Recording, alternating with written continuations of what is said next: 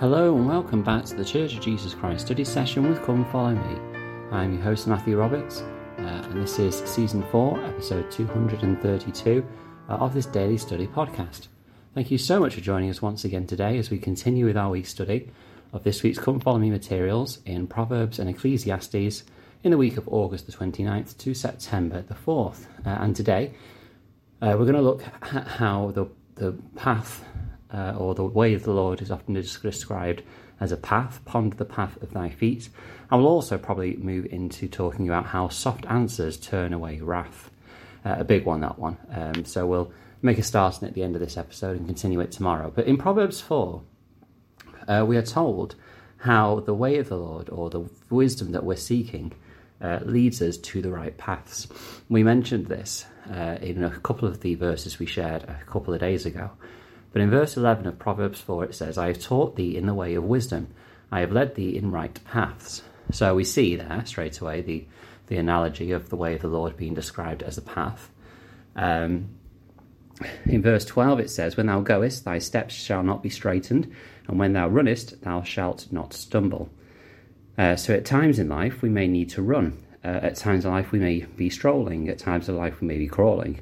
If we're running in life, then we need to be sure that we are on the path of the Lord um, and not stumbling, that He'll direct our paths.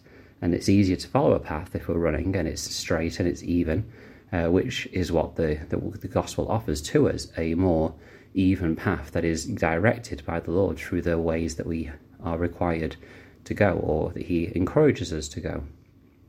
Um, we also talk about how the path of the wicked we should not go into.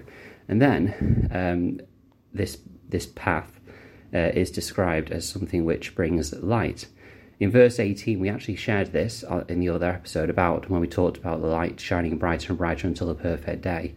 Uh, but it says, But the path of the just is as the shining light, a shining more and more unto the perfect day. So it is as light directing and guiding us uh, to the way that we need to go. And as we seek for this wisdom and this knowledge, it can help lead us uh, through the ways we should go. It reminds me of um, the account of Lehi and his family traveling through the wilderness, and a, a commented verse which we often skip.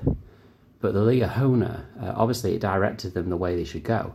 But there's a phrase in, in the Book of Mormon where it talks about how it leads them to the more fertile parts of the of the wilderness, um, and how that may not have been the most direct route, but it was the most fertile, it was the most fruitful way through their journey, as it were. And this journey is often uh, likened to our journey through mortality.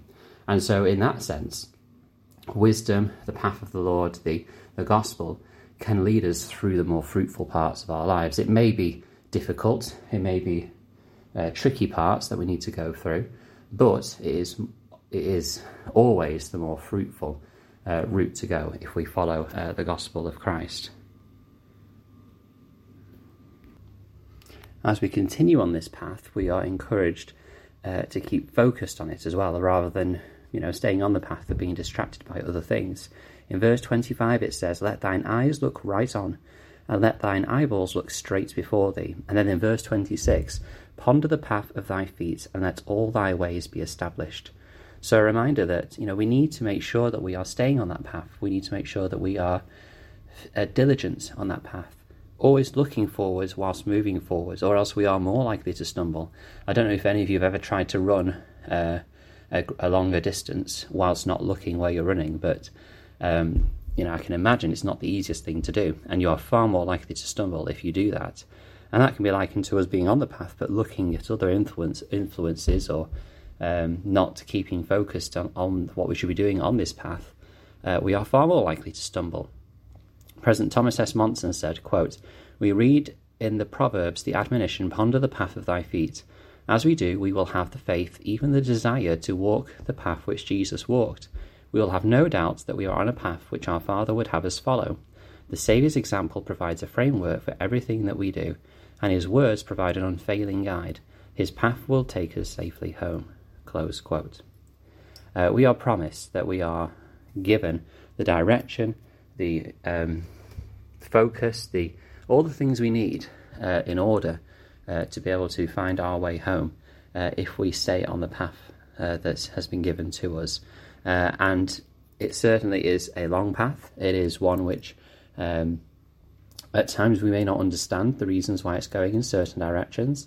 Uh, but what one thing is for sure is that it will lead us safely home uh, and that it will uh, help us to be established uh, in the Lord.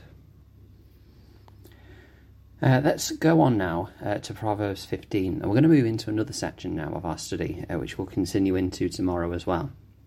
And that is about soft answers turning away wrath. So, one of the well known proverbs or um, encouragements or teachings that we have in the book of Proverbs is the way that we use our words. And our words are a very important. Um, well, they're a very important thing we need to consider. I remember a general conference talk, I can't remember who it was uh, and, and what year it was, to be honest, so I'm not going to quote it. Um, but the, the message in it was basically, I'm pretty sure uh, it was President Thomas S. Monson, but again, I could be completely wrong with that. Um, but basically, him making the comment about how our words, once we say them to someone, cannot be taken back. Uh, of course, we can apologize to them, we can try and maybe clarify or, or adjust what we were trying to say in those words. But those words that we say, they've been said, uh, and it is very difficult uh, to take those back.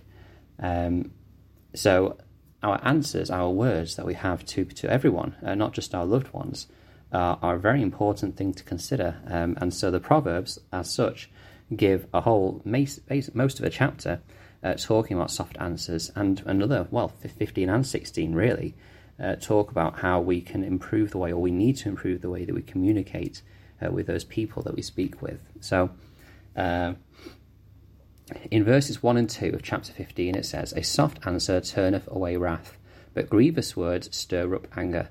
The tongue of the wise useth knowledge aright, but the mouth of fools poureth out foolishness. So there's two things here really that's being spoken about. One is the way in which we say things, and the other is what we say. And both of them are just as important. Uh, I mean, you know, we can't go around uh, saying things in in a soft way, but saying damning and cruel things in soft ways, because that will still not have the the uplifting and edifying effect that we would surely want. Uh, so yeah, verse 1 um, says about this soft answer. President Gordon B. Hinckley uh, says this, quote, We seldom get into trouble when we, when we speak softly. It is only when we raise our voices that the sparks fly and tiny molehills become great mountains of contention. To me, there has always been something significant in the description of the prophet Elijah's contest with the priests of Baal. The scripture records that a great and strong wind rent the mountains and break uh, the pieces, uh, and break the pieces the rocks. But the Lord was not in the wind, and after the wind was an earthquake, and the Lord was not in the earthquake, and after the earthquake a fire, but the Lord was not in the fire, and after the fire a still small voice. The voice of heaven is a still small voice. Likewise, the voice of domestic peace is a quiet voice. Close quote. I mean, I'm sure many of you, uh, particularly those who are perhaps married or, or live with family or, or, friend, or friends that you're living with, uh, I'm sure that you've seen uh, the impact that our volume of our voice has uh, and and the tone that our, our, voice has, the impact that has in the way certain discussion goes compared to other times when they have been more um, inflammatory, where they've been more angry or more loud or more frustrated. And we very quickly go on the defensive if someone is acting in that way. Um, and well, how we go on the defensive is different for all of us. We may react back, we may become subdued, um, we may want to leave. It, there's a variety of a, a, number of ways that people respond to to moments like that. But a clear thing here is that if everyone in a home speaks with kind and soft answers, yes, of course, if they need to say share things that need to be shared that they're not happy with, not backing down from that, but indeed sharing those but doing it in a soft way, in a kind way, in a um, gentle way, it will change completely the, the dynamics uh, of our home uh, and the way we interact with each other. So we'll pause that there. Obviously, there's going to be a lot more to talk about with this, um, including correction and how we correct people and things like that. So come back tomorrow uh, and we'll discuss that one more in full. Uh, thank you so much for joining us today. Uh, I'm glad you've uh, been able to just study with us once again. Please share what you've studied on the Facebook group, Church of Jesus Christ Study Session with Come Follow Me, or you can email ldsstudysession at gmail.com. And until we meet again.